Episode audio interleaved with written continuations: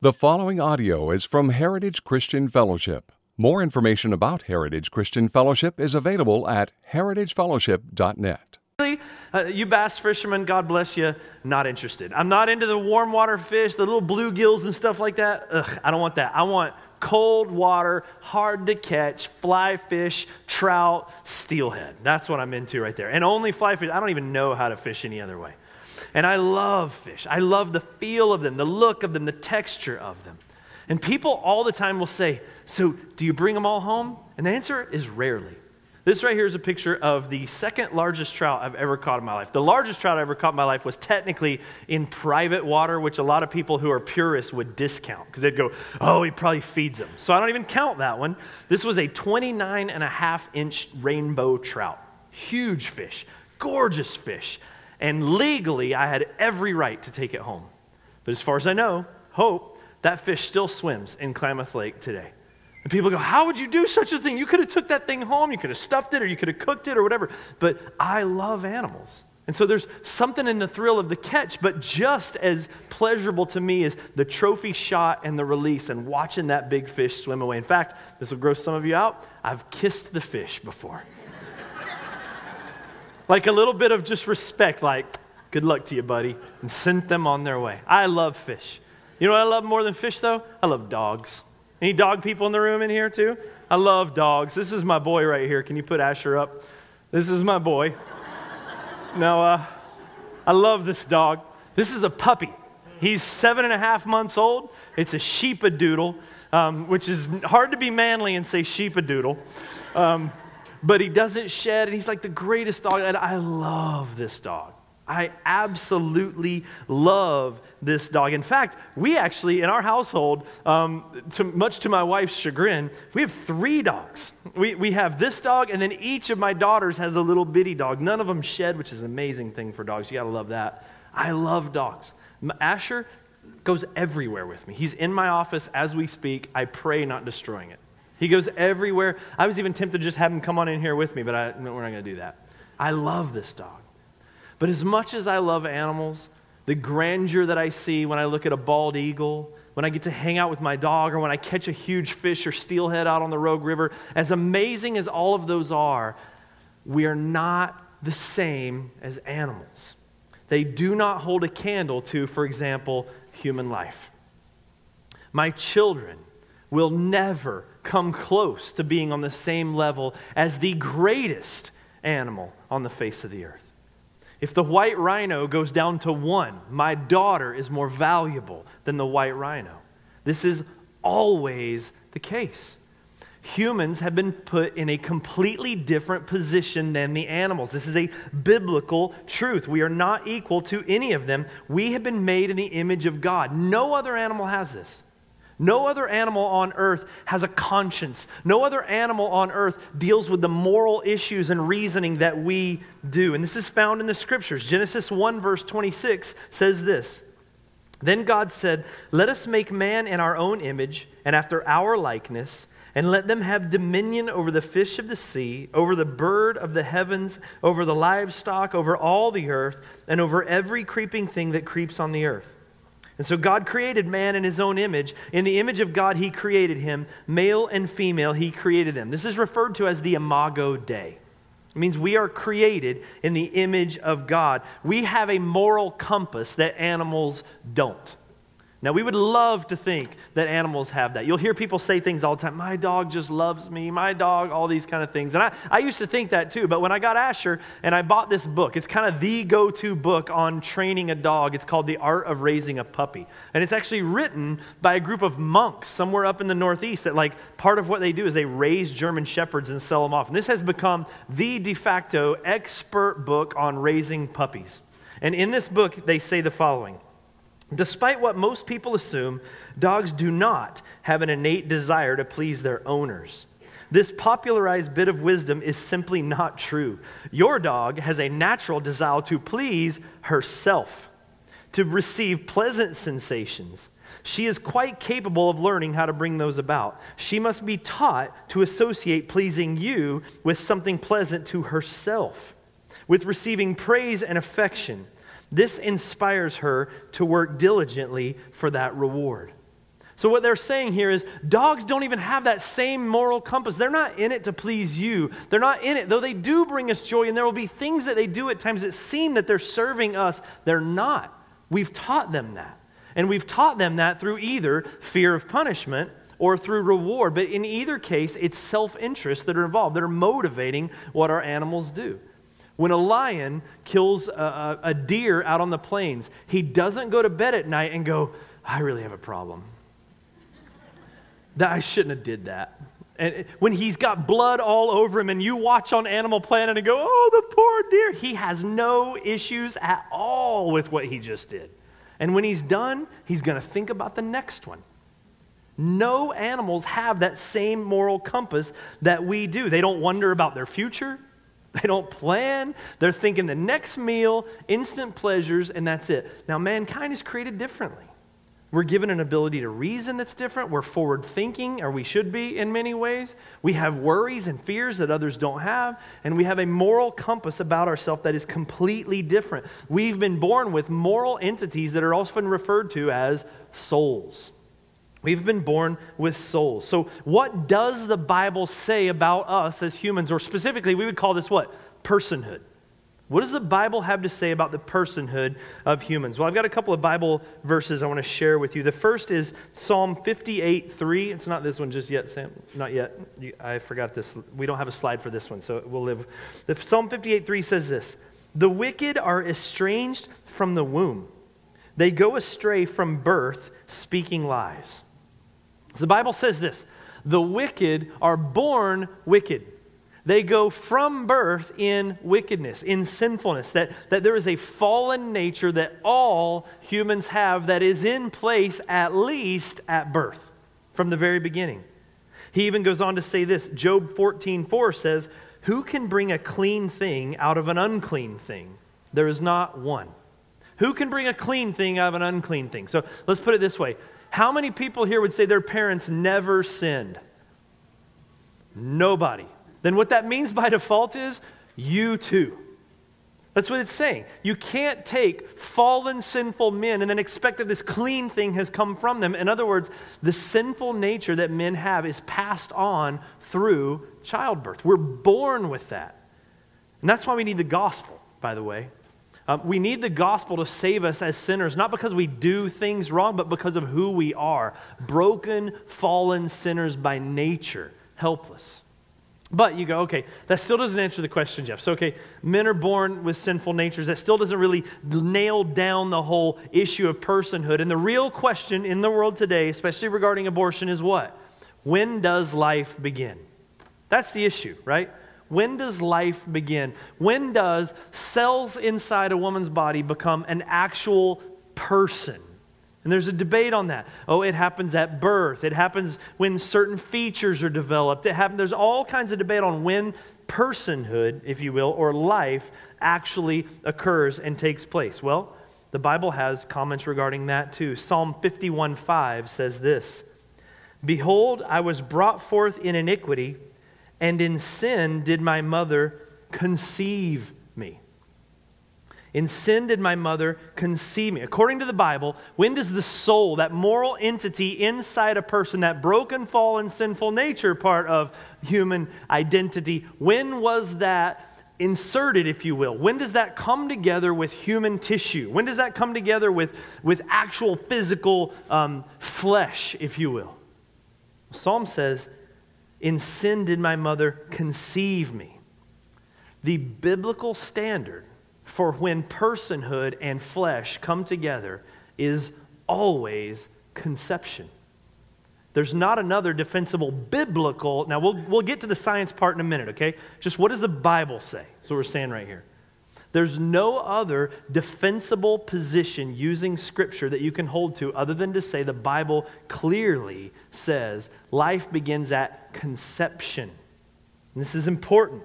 Psalm 139, verse 16 says, Your eyes, listen to this, your eyes saw my unformed substance. In your book were written, every one of them, the days that were formed for me, when as yet none were there. Hear that again. Your eyes saw my unformed substance.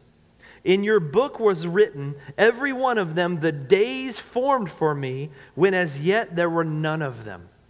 In other words, we would say God had a plan for that life before the first day of that life had ever even happened, before the form, if you will, of that life had even been solidified. God had a plan. It goes on, Psalm 139, which is a crucial text for this particular issue. Psalm 139, verse 13, I think we have the text for this one, says this For you formed my inward parts, you knitted me together in my mother's womb. I praise you, for I am fearfully and wonderfully made. Wonderful are your works. My soul knows it very well. That is a powerful, important text to consider. This text has three huge implications. The first one is this it's amazing. I mean, the goal even of this text is for us to stop and gasp and worship. He says, listen, God formed you. Even in the biblical account of creation, God speaks everything into existence, but when he gets to man, his method changes. It says he formed man. We were created differently than everything else on earth. And he says here, even in the womb, God was knitting me together. There was a work being done, God's work, not just some accidental cells coming together, but God doing a work inside the womb of the mother. And it's amazing because he's saying here, that God himself has fearfully and wonderfully made us. And that should, the first uh, um, implication of that is we should just be amazed. Like when you hold a baby, you should be able to look at that and just be amazed at what God has done. I mean, we look at iPhones and go, wow, look what they can do. There is no technology on the face of the earth that even scratches the surface of what God has done when He created man and woman and life. Not even close. Even in the animals, we can go, that's pretty impressive. We can't do that. But that doesn't even touch the issues of the soul or reasoning or any of those things. God is a masterful builder and architect, and his cream of the crop, the peak of all of his invention, if you will, is humanity. And so when we hold a baby in our arms, when we look even at one another, it's hard to believe when we look at some of us, but when we look at one another, we should be in awe at what God has done. But there's other implications. The second one is this we should have a very high view of all life. Forget for now the argument of when does life begin. Just life in general, we should have a really high view of that. When we hear about people dying because of ISIS or, or any of those kind of things, the, the atrocities that occur throughout the world, when we hear about those things, that should affect us. Like we should have a high view of life because man has been created in God's image and it is the pinnacle of God's creative order. And then the third one is this this has massive implications on how we view abortion. Now, disclaimer time. Um, some of you might go, I can't believe they're starting with this one. It's like first week, Jeff, and it's first week with the Awanas, and you know numbers numbers kind of fade away over time, and it would have been a smarter move for church growth to do abortion later. You start out with this one, you're just going to scare people off because it's a huge political issue. And, here, here's the reality of it. First of all, the timing of this, I believe, is, is the Lord's for all sorts of reasons. Um, number one, today, unbeknownst to us, today, a congressional hearing began regarding Roe versus Wade um, in Washington, D.C. A gal testified today who will be um, actually speaking this year at the Rogue Valley, um, or what do we call it? Is it the Medford or Rogue Valley Resource Center? It's the Medford Pregnancy Center here in town. They have a benefit coming up in October. She's going to be speaking there. She's a survivor of abortion.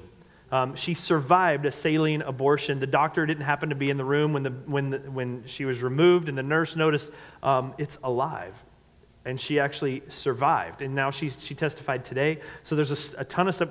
I mean, my goodness, the news regarding all these videos that have come out, I guess you would have to I don't even think you could live under a rock and not know what's going on with regards to the videos regarding Planned Parenthood. But actually, that's not totally true, right? Because most of the news isn't covering them. Isn't that what we're finding out?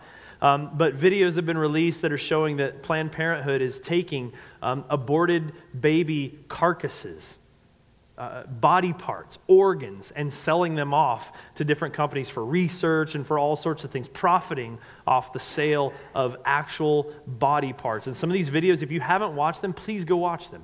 They're shocking. Seeing some of these, these people laughing about, yeah, well, we got to set our price because I want a Lamborghini. I mean, horrific things that are going on. But, but this is going on in the news. And then even this weekend, it just turns out that a, a good friend of ours, some of you guys have known for a long time, named Jeffrey Gilbert, uh, now works with an organization. He was a drummer for Kutless for a long time in seven places. Um, he's going to be with us this Sunday, um, just happens to be in town this very week. And he works with an organization now called Save the Storks, which actually builds buses that goes to different places to do free ultrasounds for women so that women can actually see um, what their baby looks like before they go and consider um, abortion. Um, Cindy could probably correct me on the stats on this, but I want to say something like 87 to 90% of women who actually have ultrasounds see the picture of their baby, don't go get abortions after that. What's that number? That, I was right? Yes. All right. ENFP got a detail right. That's awesome. So, um, so anyway, he's going to be here to share about what's going on with that organization and what they're doing. So, just the Lord seems to have knit a lot of this stuff together. But, but here's one of the primary reasons why we can talk about this right now. It's not a political issue. It's a moral and biblical issue that has been politicized in other areas, but it is not a political issue. And people object, no, it, it is, dude, it is. It's just, this has already been settled. The science of all of this has already been settled, and you church people are just arguing with scientists. And this is the one area that I can think of. Like, we might not get a lot of credit with regards to evolution in certain circles and all this kind of stuff, but this is the one area where clearly science is rapidly proving the case of the pro life movement. Um, in fact, and I'll get to this a little later, I actually believe that probably in our lifetime we may see Roe versus Wade actually overturned because the science is irrefutable. It's absolutely irrefutable. The problem is it's falling on deaf ears. And, and the argument's changing. So, so let, me, let me give you an example. I really believe that if we had the science today that they had in 1973 when Roe versus Wade was enacted, um, I really believe that there would be no such thing as abortion in America right now, not legal abortion anyway. Um, because at that time, we did not have the kind of sophisticated sonograms and 3D ultrasounds that we have now, where we could, like, you know, see babies' facial expressions, see smiles, see frowns, see some of these kinds of things. Um, and here's just some stuff. I gave you guys a, a, a piece of paper. I'm not going to walk all the way through this, but, but I really encourage you guys to take a look at some of this stuff. This is, this is inarguable science about fetal development, okay? At eight weeks, I'm not going through them all, but just up to eight weeks. At eight weeks, your wife's still probably throwing up, guys. Still probably dealing with morning sickness, okay? At eight weeks. All major organs in that child are functioning. Babies can suck their thumbs. There's a fingerprint. They can hear. Let me say that again. They can hear. At eight weeks, they can hear. They can respond positively and negatively to sounds they hear. There's brain waves that are detectable. There's ongoing and current research that seems to be proving they can dream. At eight weeks old, they're dreaming. Think about that. The nervous system is already forming. They, there's research previously that said it's not until week 12 that the baby can experience pain, but new research is coming out now and saying by week 8, the fetus experiences, reacts to, and feels pain because they have a complete nervous system already there. Maureen Condic, she's a PhD, associate professor of neurobiology and anatomy at University of Utah. PhD from University of California, Berkeley, widely published scientist whose works have appeared in a wide variety of peer-reviewed journals. She said this, the neural circuitry responsible for the most primitive response to pain, the spinal reflex, is already in place by eight weeks of development. This is the earliest point at which the fetus experiences pain in any capacity. Eight weeks, two months. Two months. That means that there, and there's, there's science behind there's like research that shows this that, that there's infants babies they call them fetuses babies inside the womb recoiling when doctors are required to go in utero and do different procedures like blood draws to find out viability and all sorts of things. They see the baby recoil as if that hurts. Eight weeks they feel that. And the sad thing is is nearly all of the 1 million abortions committed in the United States last year took place after that. All of them. nearly all of the vacuum tubes that went inside and sucked baby bodies apart, dismembered them piece by piece, took place after that moment. That's got to be gut wrenching. That's got to be heartbreaking for us to understand that. And here's the sad thing Oregon is worst of all. I gave you guys a chart here. This piece of paper shows you what the restrictions are regarding abortions in the United States. The state listed at the top is the one in which it is the most difficult, or they have the most restrictions preventing someone or loopholes to jump through, whatever you want to call it, in order to gain, um, to have an abortion. And you can see the categories here on the right total abortion bans or limits on public financing, scarcity of providers, all the way down to waiting periods or mandatory counseling. Oregon on the bottom Zero. They do not have, a school can take your child to a doctor to have an abortion done and not even tell you until they bill your insurance. And you'll have to pay for it. That is the law in Oregon. There are no restrictions on abortion, but they'll make sure that your insurance covers it. This is the state that we live in. And by the way, a lot of people are under the myth, I, I, was to some degree, that this whole issue, it's been a hot button thing for a while partial birth abortions. That those are illegal, right? Because we had a partial birth abortion ban act thing that happened a while back and all that stuff. It's not true. It's not banned in every state. And Oregon's one of them where it's legal. Do you know what a partial abortion actually is? Let me read to you. A partial birth abortion is a procedure in which the abortionist pulls a living baby feet first out of the womb and into the birth canal, except for the head, which the abortion, abortionist purposely keeps lodged just inside the cervix. The abortionist then punctures the base of the baby's skull with surgical scissors, or a long, hollow metal tube called a trocar, if I'm pronouncing that right. He then inserts a catheter into the wound and removes the baby's brain with a powerful suction machine. This causes the skull to collapse, after which the abortionist completes the delivery of the now dead baby. Legal in Oregon. All done after eight weeks, in which we know scientifically babies have fingerprints. They can hear, they hear the sound of the instruments coming. And it's legal. And this is where we live. And then people will go, you know, there's always the whatabouts. What about rape and what about incest and all that stuff? And and uh, we'll just set that aside for the night. The, the vast majority, the infinite majority of abortions that take place in our culture have nothing to do with rape or mother's life in danger or any of that. The number one reason abortions happen is convenience. I'm not ready. I didn't mean to. I got different plans for my life. Not now. I can't do this yet. That's the number one reason that abortion takes place. In our culture, with the incredible exaltation of self, I don't know that there is a better example than this.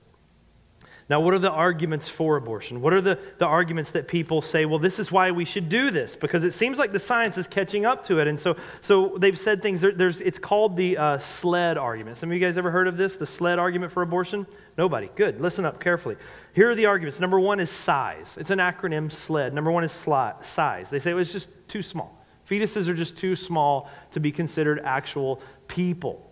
Um, but who decides that?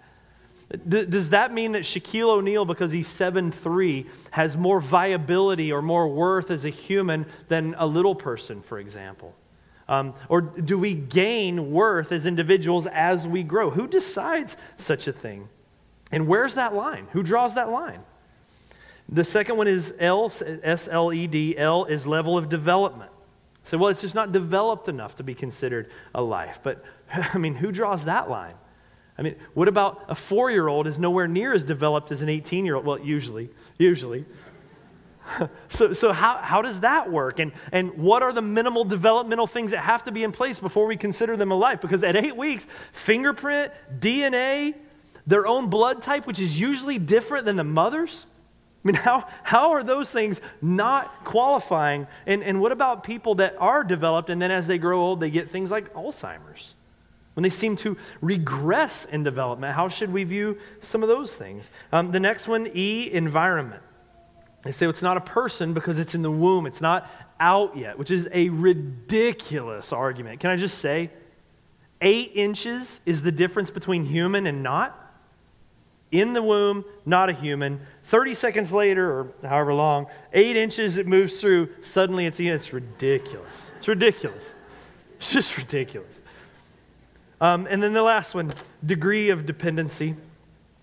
Um, but what about the handicapped? I, mean, I, I used to work at a mission, some of you in this room have been there too, at, at a mission where the children that we took care of, up to even in their 20s, some of them, were totally dependent on us. If we did nothing for them, they would die. They could not feed themselves, they could not care for themselves in any way, shape, or form. So, how would that be any different? And, and not only that, then let's forget the handicap all along. Babies, when they are born, and everyone says, oh, it's absolutely alive, that's a, that's a birth, totally dependent, are they not? Sometimes annoyingly so dependent, but absolutely dependent. So, so what do we do with all this stuff? The, the reality is this the science of personhood is inarguable, it just is.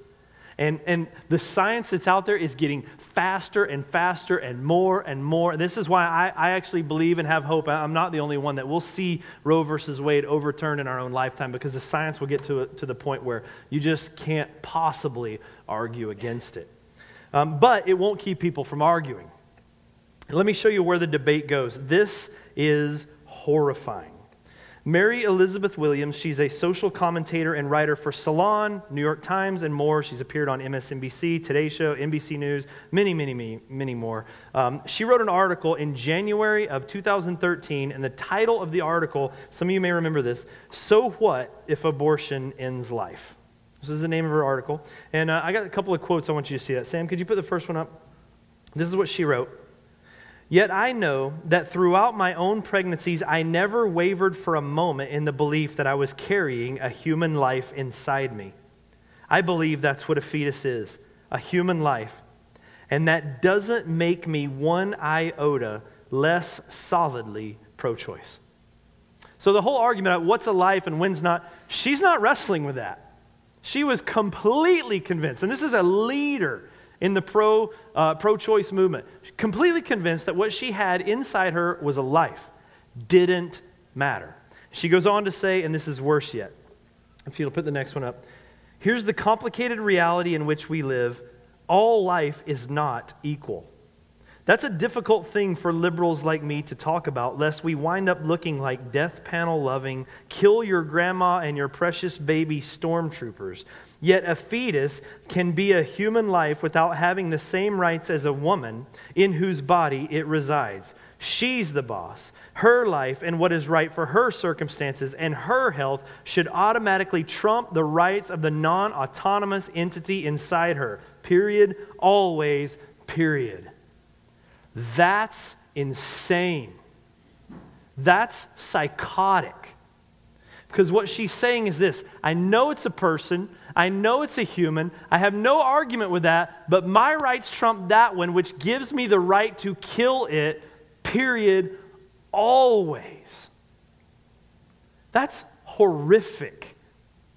This just shows how seared the conscience of so many people has become. And it's the rights of the woman. And look, I you got to hear me on this always women's rights, women's rights. And when you start to argue about this kind of stuff, it becomes, yeah, I even saw a thing today where it said, let's look at all of the senators and congressmen who vote against. Um, uh, who vote against uh, uh, Roe versus Wade, who want to overturn it, and it was a picture of all of these white haired, mostly white men. And the comment on it was, What's, What do we see? What's in common here? And then went off on this long diatribe about because they're men, they have no right to say anything about this. It's the woman's body, it's the woman's right, and she has certain sovereign rights over her own body, and everyone does. But this is not true. Uh, there's a reason prostitution's illegal. Like, you can't just do whatever you want with your own body. None of us can do that. We can't go just shoot up drugs anywhere we want. There are laws in our own country that say this is not just bad for you, but this is bad for society as a whole. So, none of us have sovereign rights over our own body. And that's not even getting into the reality that we were created by God who has sovereign rights over everything. And so, to be able to say, my rights trump your rights, therefore you can die, I mean, is that, is that not what we got from the Holocaust? From Pol Pot's? From China? Stalin? I mean, these are the same kind of things that happen all the time. And, and the argument is it's the woman's body. Fine, it's the woman's body on the outside, it's the baby's body on the inside. That's not the woman's body. That is a completely separate DNA, separate fingerprints, usually separate blood type inside. The location thing may have something to do with it. There is no such thing as being able to say that we can kill the baby because it's the woman's body. It's not the woman's body, it's the baby's body. It dreams. It has dreams. It hears sounds. This is not an argument of persons' rights over their own body, and we are not sovereign over our own bodies. We're just not, and we don't want it that way. This is just the reality. Now, odds are, again, one in four women, they say, have had abortions in our culture right now. One in four. And so that means that the odds are there's people in this room that have this in your history. And this is where we get to bring this back again and we remember that God has done his most masterful work in the darkest possible situations. And throughout the scriptures, we see example after example after example where God has used men who were, men who were murderers. Moses killed a man with his bare hands. David took a woman away from, his, from, a, from a man, sent him off to be murdered, an adulterer and a murderer. Saul, Paul, who, who wrote the very text that we started out with in Corinthians, was the lead charge, let's go get him general, if you will, whose only purpose in life was to wipe Christianity off the face of the earth. He was blood all over the hands of this man. And yet, these are people who, when submitted to God, repenting of sin, were used by God in mighty ways, who experienced the grace and mercy of Jesus Christ. So, do we get passionate about this stuff? Yes, we have to. We have to. Does that mean you're outside the grace and mercy of Jesus Christ? Absolutely not. And again, my plea is to you that you would understand that maybe it's by the very sovereign act of God that you're in this place right now feeling difficulty, feeling uncomfort, guilt, whatever it is, because God is wooing you to Himself because He understands the pain, He understands the difficulty, He knows what you're going through, and He loves you.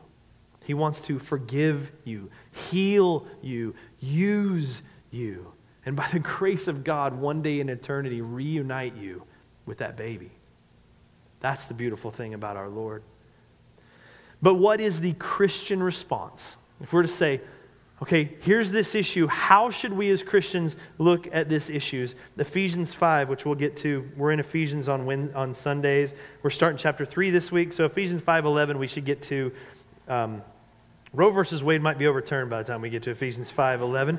Amen, that would be great, right? Um, but this is what it says. Ephesians 5.11 says, Take no part in the unfruitful works of darkness, but instead expose them. Take no part in the unfruitful works of darkness, but instead expose them. Now, now I've said before, I think the science of this is going to end up causing Roe versus Wade to be overturned. I really believe so. I don't think it'll be without a fight. I think the consciences that have been seared and the, the real uh, reality of the issues and the money behind it and all this stuff is going to make it complicated. It's probably going to take a while, but hopefully in my lifetime we see this happening. Even today, by the way, do you know today was the Apple unveiling for all their devices? Did you know today they even unveiled an app and device that would allow you to do fetal monitoring with your cell phone? So the science of this stuff is coming fast, and I think it's just um, uh, just a matter of time before that gets overturned. But here's the thing: we have an option. We can sit back and just wait for that to happen, or we can understand the reality that God has chosen to work in this world through people, through the church. God's chosen to do this. And, and if you think back, like We, we in our lifetime, one of the things that can get compared to a lot when you're talking about the weak that have been maligned and pushed aside are, for example, Jim Crow laws and segregation and slavery in our own lifetime. I'm from the South. I grew up in North Carolina. My family is all from the South. The farthest away from the South that my family, that I'm aware of, ever lived was some of my dad's family lived in Kentucky, still in the South, right?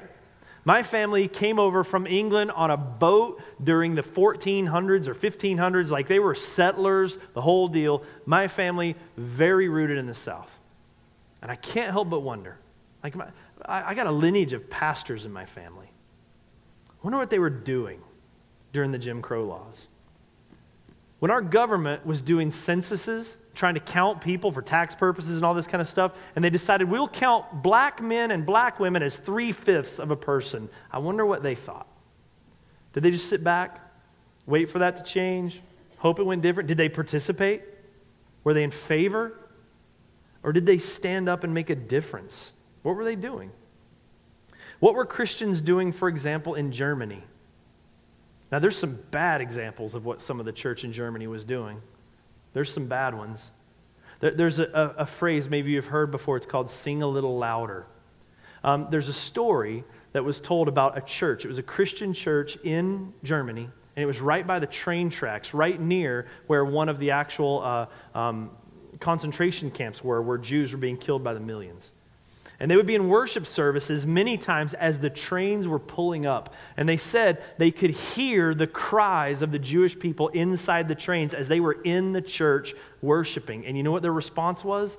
They would sing louder and sing louder to try to drown out the sound of what was going on. What was the church doing when ashes were falling on houses? Now, there were people like Dietrich Bonhoeffer and others who were doing incredible works, trusting in God, seeing what was going on and saying, This is not okay, and allowing God to work through them. But what about us? 40 years from now, if I'm right, and Roe versus Wade gets overturned in our lifetime, 40 years from now, when your great grandchildren are talking to you, they're going to look at us as barbaric and disgusting that this went on in our lifetime. Knowing the science we know now, Dad, how could your generation have let that happen? How could you have done that? What, would, what did you do, Dad? And what will our response be? We waited. We waited. We ignored. We sang louder. No, I believe that there's four things that we need to do for sure. Number one is this we need to repent. We need to repent for not caring enough. I mean, think about it. How much were we really thinking about this before the news stories with Planned Parenthood kicked back in here just recently?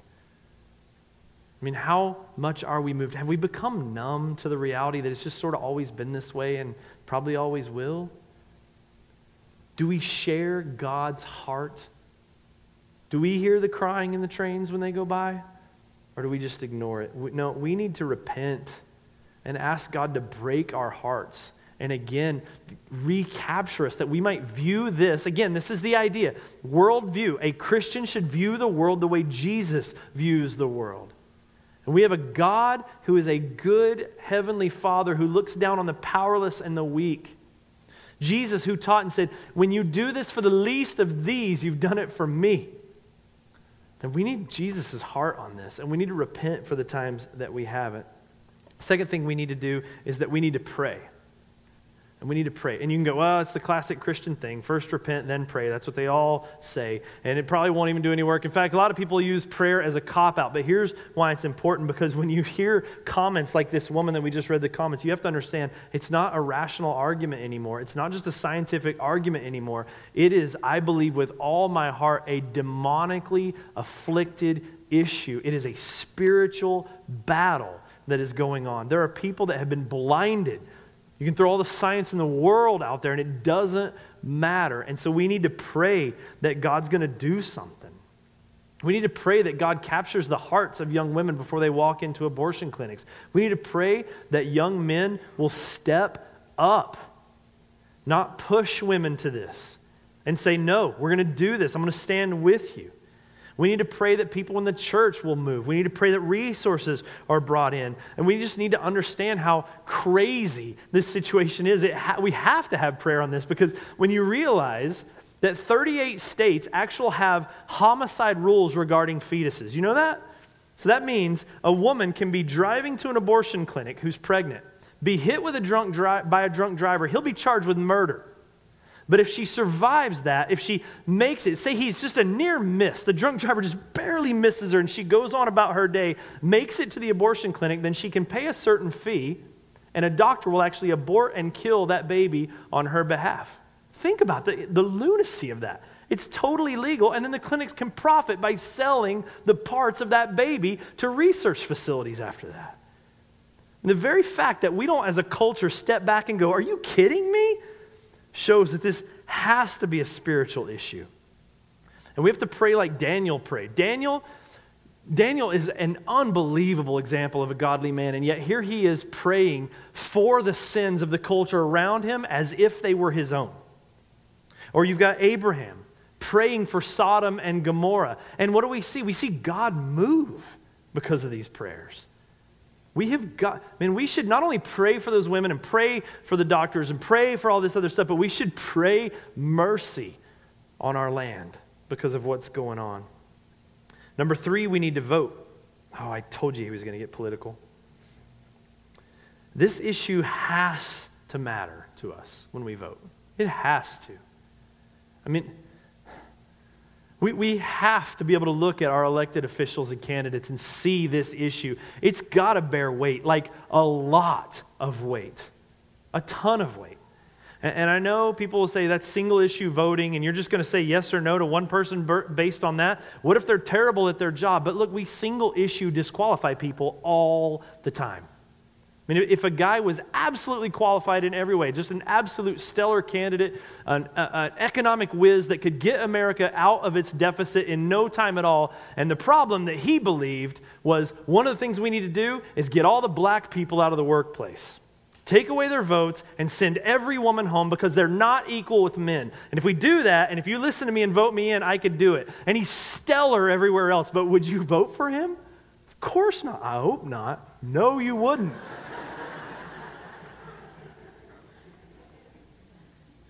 But, but not just voting politically, though we have to.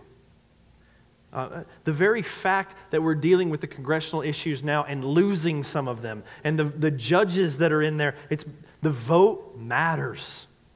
But, but, but also, we should vote with our money.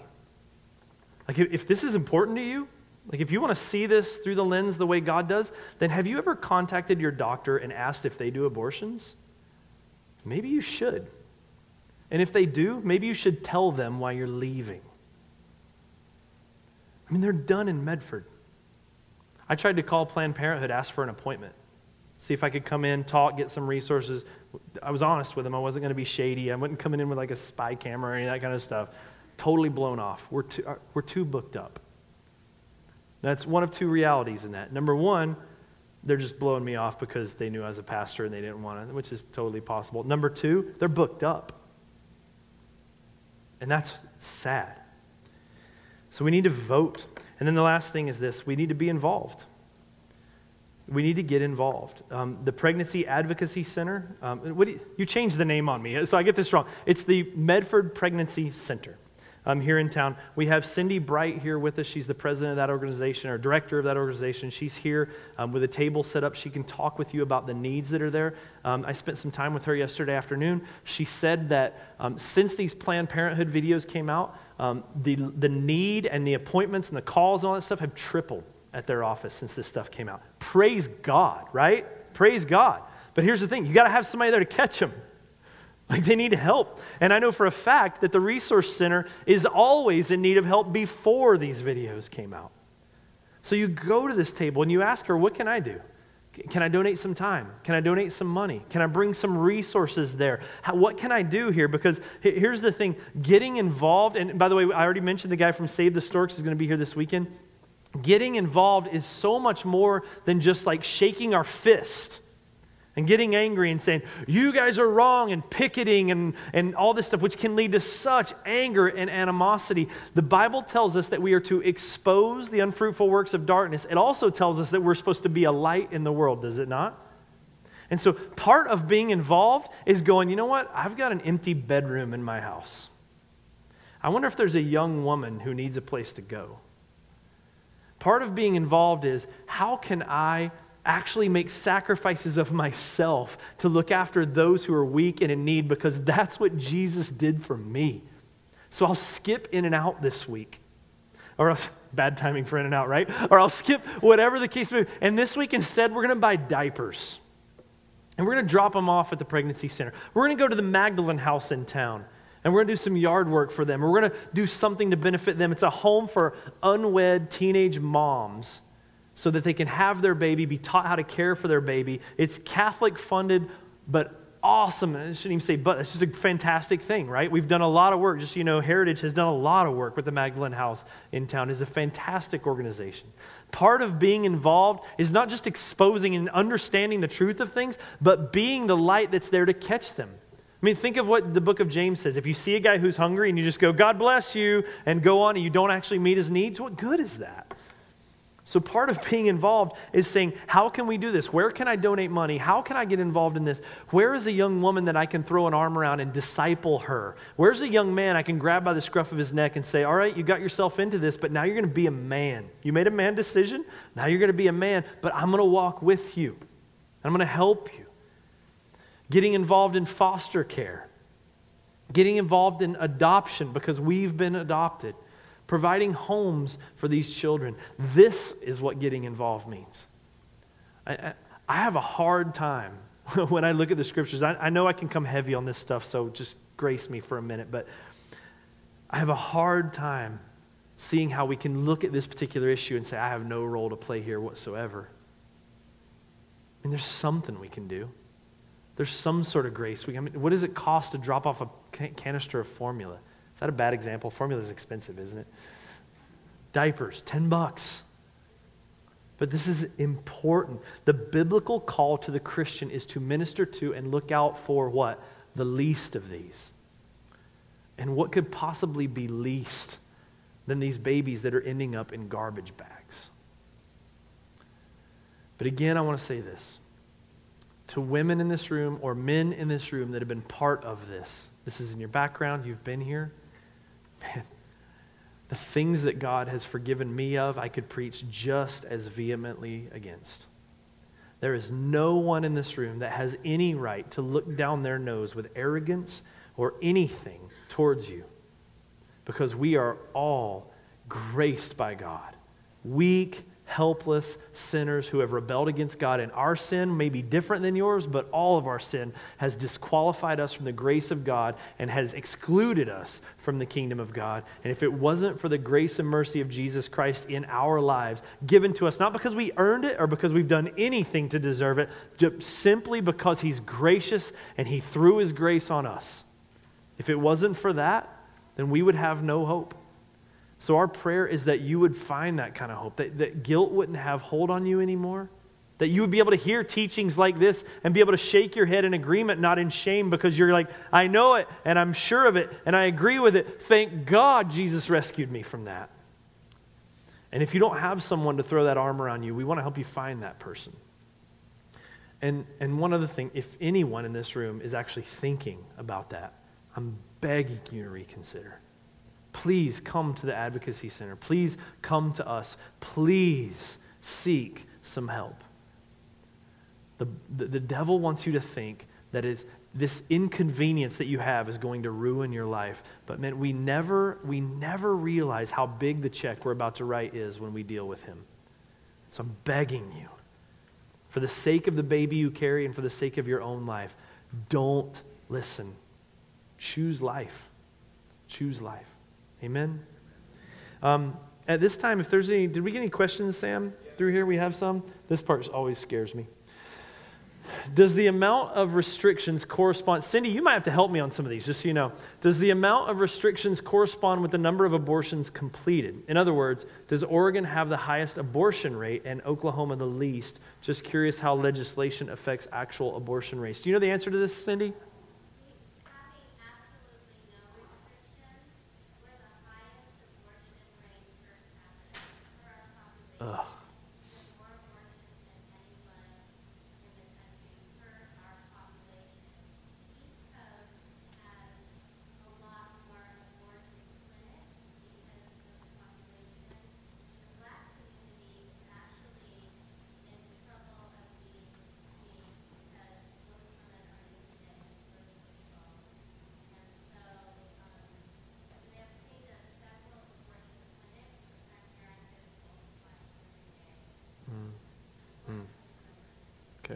So, if, for anyone who listens on the podcast later, Oregon leads the nation in abortions per capita.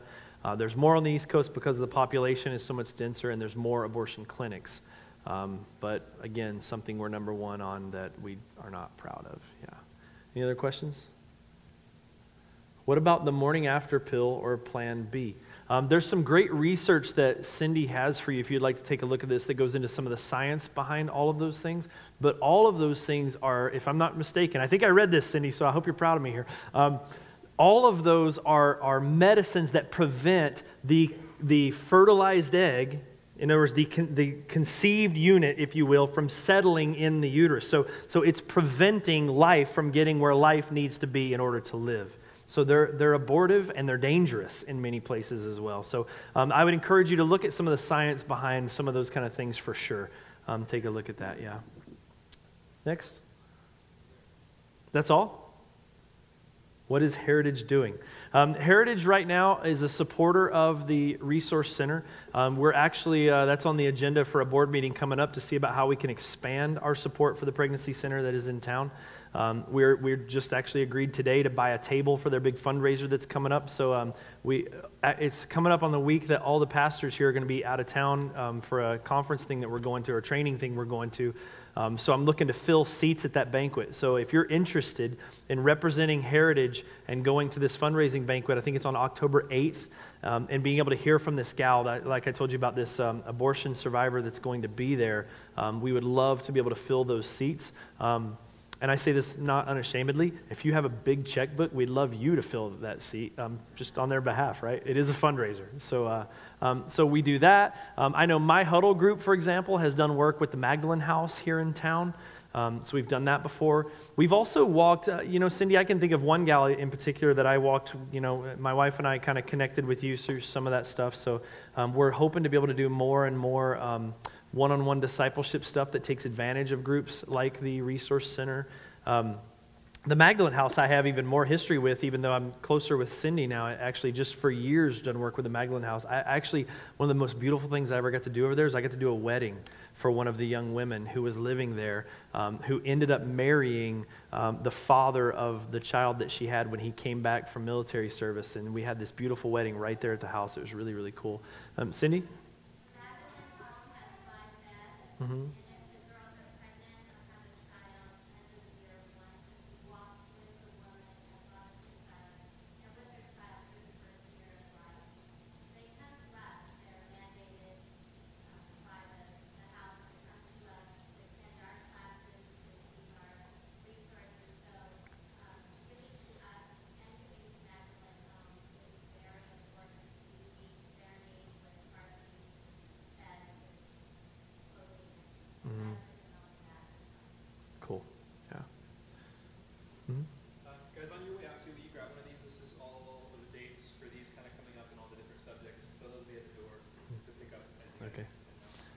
Uh, was there anyone that had a question they didn't text it in and just wants to ask? This is even scarier because Sam's not screening it now. yeah, go ahead.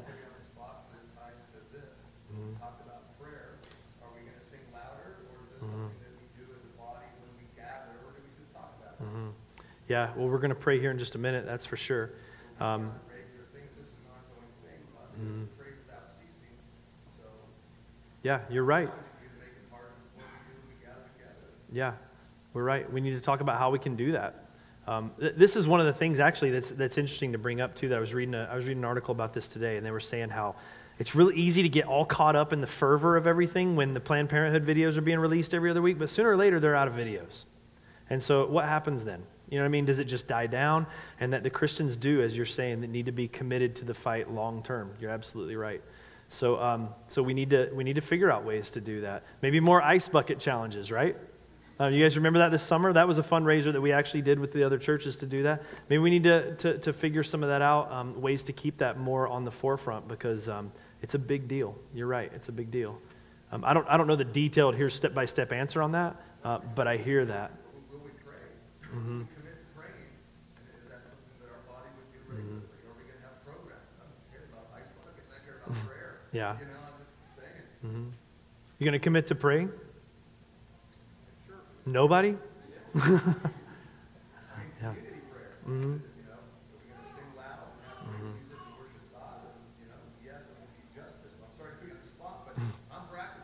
Yeah. If it goes on, it doesn't stop. Yeah. We got good things and we're supporting it. That's good. Yeah. But you just said it. And we pray. Board of directors, guys that are in this room, you guys hearing that? Actually, even the whole elder process thing we got coming up, we need to talk about that.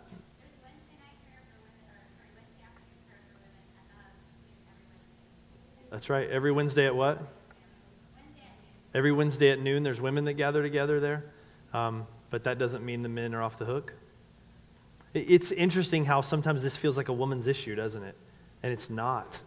Like, like we as men are supposed to be warriors for justice in these things. It absolutely is not. Yes, Sid? Uh, I have a question regarding public funding. Um, Planned Parenthood or unplanned parenthood is government funded. I was wondering if there's any counterpart to that for pregnancy resources. Does government or public funds go to anything on the other side of you, Cindy. The, the question is Does government funding, if government funding goes to organizations like Planned Parenthood, is there gun, government funding available to organizations like the Resource Center or Pregnancy Center? Sorry, that name's messing me up every time. But um, so, Cindy?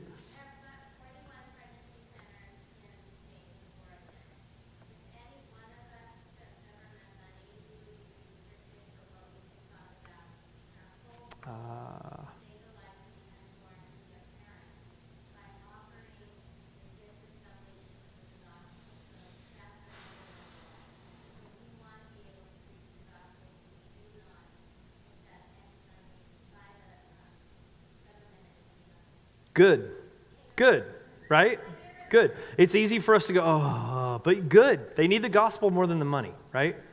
And God's fabulously wealthy. I don't know if you guys know that.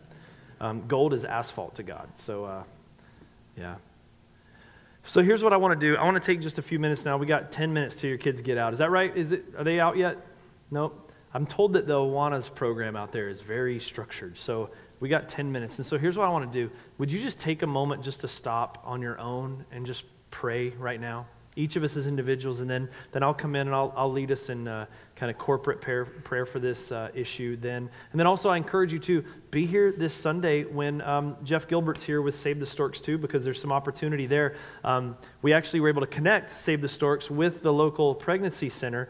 And um, what they're looking at doing is how could maybe the Medford and Grants Pass Pregnancy Center collaborate, get one of those buses made. And they literally, like, they'll go park these things across the street from Planned Parenthood with a big sign on the bus. I mean, these, they're like Mercedes vans. They're, they're super high tech with a sign, free ultrasounds, um, just to get people to come in. And then they can direct them to places and avenues where they can actually uh, um, care for the children that are there. So, so we're trying to see how we can connect Save the Storks with the Resource Center here in order to get that done. That'd be able to cover both Medford and Grants Pass. That'd be a phenomenal thing. Amen.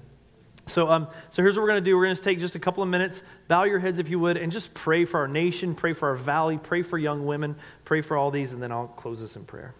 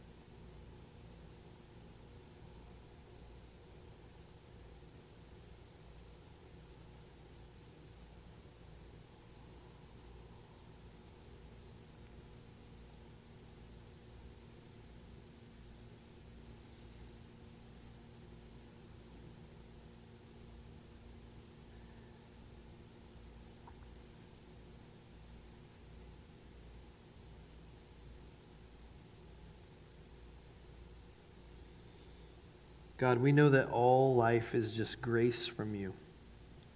And your word says that it's you that hold all things together. So even whether we realize it or acknowledge it or not, Lord, our next breath, Lord, we depend on you for it. So, Lord, we're thankful that you are a gracious and loving God. We're thankful that you value life. We're thankful, Lord, that you love us, that you created us, that you formed us. that you put something of yourself in us, that we're made in your image, Lord. These are mysteries that we are way too familiar with, and we are not, Lord, no longer easily awed by. God, help us to recover the awe at this mystery. Lord, help us to see each other and the unborn the way you do. Lord, help us to have, Lord, that same value towards life, Lord, in a, in a culture and in a world climate where we've been so desensitized. God, I pray that your spirit would move, Lord, in this valley, in this country. But Lord, this is where you've placed us. So, so I pray, God, that you would just move in this valley, Lord, and you would just do a work. And Lord, may that work start in our hearts. Lord, may we be brokenhearted at the reality, Lord, that abortions are being performed right here, that babies are dying right here in this valley. Lord, may we be broken over this and sad over this. May there be genuine sorrow. And Lord, we repent on behalf of our valley. We repent on behalf of our state, Lord. The easiest place in the country to get an abortion, we're ashamed, God. And we beg your forgiveness and mercy and grace on this state, Lord. And we pray, Lord, that instead of a, a, place where, where those who value abortion look at Oregon as some sort of champion, God, may you make it a champion for you. Lord, you could change things. It's so easy, Lord, for, for people to look at Oregon as being beyond, Lord, um, Christian values. But God, you can do anything. And I pray, God, you would just turn this state to you. And in this issue in particular, God, Lord, I, I think of your scripture where it says that the blood of one slain cried out to you and you heard it. Lord, how many cries do you hear in our culture? I beg of you, God, that you would do a work. And I know, Lord, that you have chosen to work through your church, that we are the salt and light of the earth. And so, God, I, I pray specifically, Lord, as our brothers challenge us to, Lord, what, what will you do with us? How should we as individuals who are the church view this? And then how should we collectively as a church react to the knowledge, Lord, that, that the innocent are hurting? I pray, God, you would give vision. I pray, God, that your spirit would prompt us to pray. I pray, God, that we would believe in the prayer, Lord, that it's so easy, Lord, for us, especially many people who have been walking with you for so long, we forget how powerful prayer is. God, help us to remember this matters. God, I pray for the doctors in this valley that perform abortions. And I pray, God, you would break them.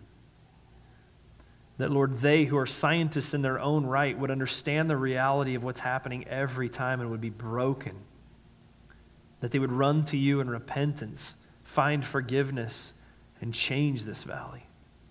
I pray for young women, Lord, and any women of any age, Lord, who are seeking um, uh, to get out from fear, to deal with inconveniences, any of those things. God, I pray that your voice would drown out the voices in the culture around them that say that this is the easy way out. I pray, God, you would bring them into contact, maybe even with people in this very room. And I pray, God, that, that this church would be different, Lord, than, than maybe what so many of us are used to when we think of churches um, who are moving against abortion. I pray, God, that, that rather than putting signs in our hands more than anything, we would put others' hands in our hands, Lord, that we might minister to people and care for one another and love others, Lord. I pray, God, that, that there might be opportunities for discipleship between young women and young men and old women and old men, both here in our church and outside. I pray, God, that your word would be on our lips, that your spirit would lead us wherever we go. And I pray, God, that you would move through this church in such a way that, that we couldn't imagine that it would be anything other than you moving. And I pray, God, you would save lives, even through this church. And God, there's a reason that we're on this topic. There's a reason all these things that have been coming together, even lately in, in the news. God, you're moving, you're doing something. So, Lord, for this particular church that we're a part of here, what would you have us do? And God, will you, will you show this to us so that we couldn't miss it even in our own stupidity, God? And may we, may we be empowered by you to follow and to do it. And God, we pray for the day in which our country repents from this awful sin and realizes the reality. And then, God, finally, I pray, Lord, for those who have already been there. I pray that they would understand how much you love them and care. I pray that their image of you, because they're going to see you through us, God, I pray that they would see a gracious, loving God who cares deeply for the babies, but also cares for the moms. That we would love them both, Lord.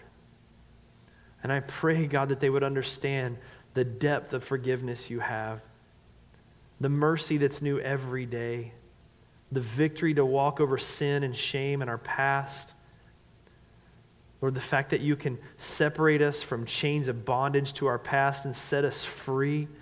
And then, Lord, the beautiful future that you have for us. And so, God, we pray that you would take all of these things and more, Lord, and use them. Lord, do a work in our hearts. Help this not to be another one of those things we just take in and walk away and we're done with. But, God, what would you have your church do? And then may we respond. I thank you, Lord, for everyone who's here, for the kids and the, the different programs elsewhere on campus, Lord. And I just ask, God, that, that we would just continue to be molded by your Spirit into your image from glory to glory. God, that you would just continue to do a work in our lives, Lord. And we're thankful more than anything for your love and mercy in our own lives, Lord. In Jesus' name. And all God's people said, Amen. Amen. Let me just, in, in closing, again, Cindy's back there. I, I pray you guys would just mob her right now um, with stuff. Go on the website, look into some different information. Um, but one thing, too, I kind of alluded to, to it in the prayer that remember, being salt and light doesn't just mean throwing salt in other people's eyes. And, a lot of people's understanding of a church being rallied to, to activism against abortion is bullying and picketing and shoot, we've even seen bombings. I mean, there's been all sorts of things done by churches in the name of, of the godly, uh, in the name of, of, of serving God. Um, but but I, my prayer is that I think we're called to show the grace and mercy of God, to be passionate about these things, but to be loving to people. And so I think if we're doing this in such a way that people are feeling scared away from the church, we might stop and make sure we're not doing it wrong. Does that make sense? So let's pray for grace and mercy, but not passivism and, and just, oh, well, at the same time. I mean, kids are dying. And so it, it's difficult to find. There's always tension in some of these sorts of things. And I pray that the Lord would show that to us. And that, that, um, that as our brother pointed out, that we would find, Lord, what is it that we're supposed to do? Even this, the prayer, how do we pray over these things? And that we would fight this stuff through to the long haul so that 40 years from now we get to tell our children, no, we, we were fighting, man. I was there.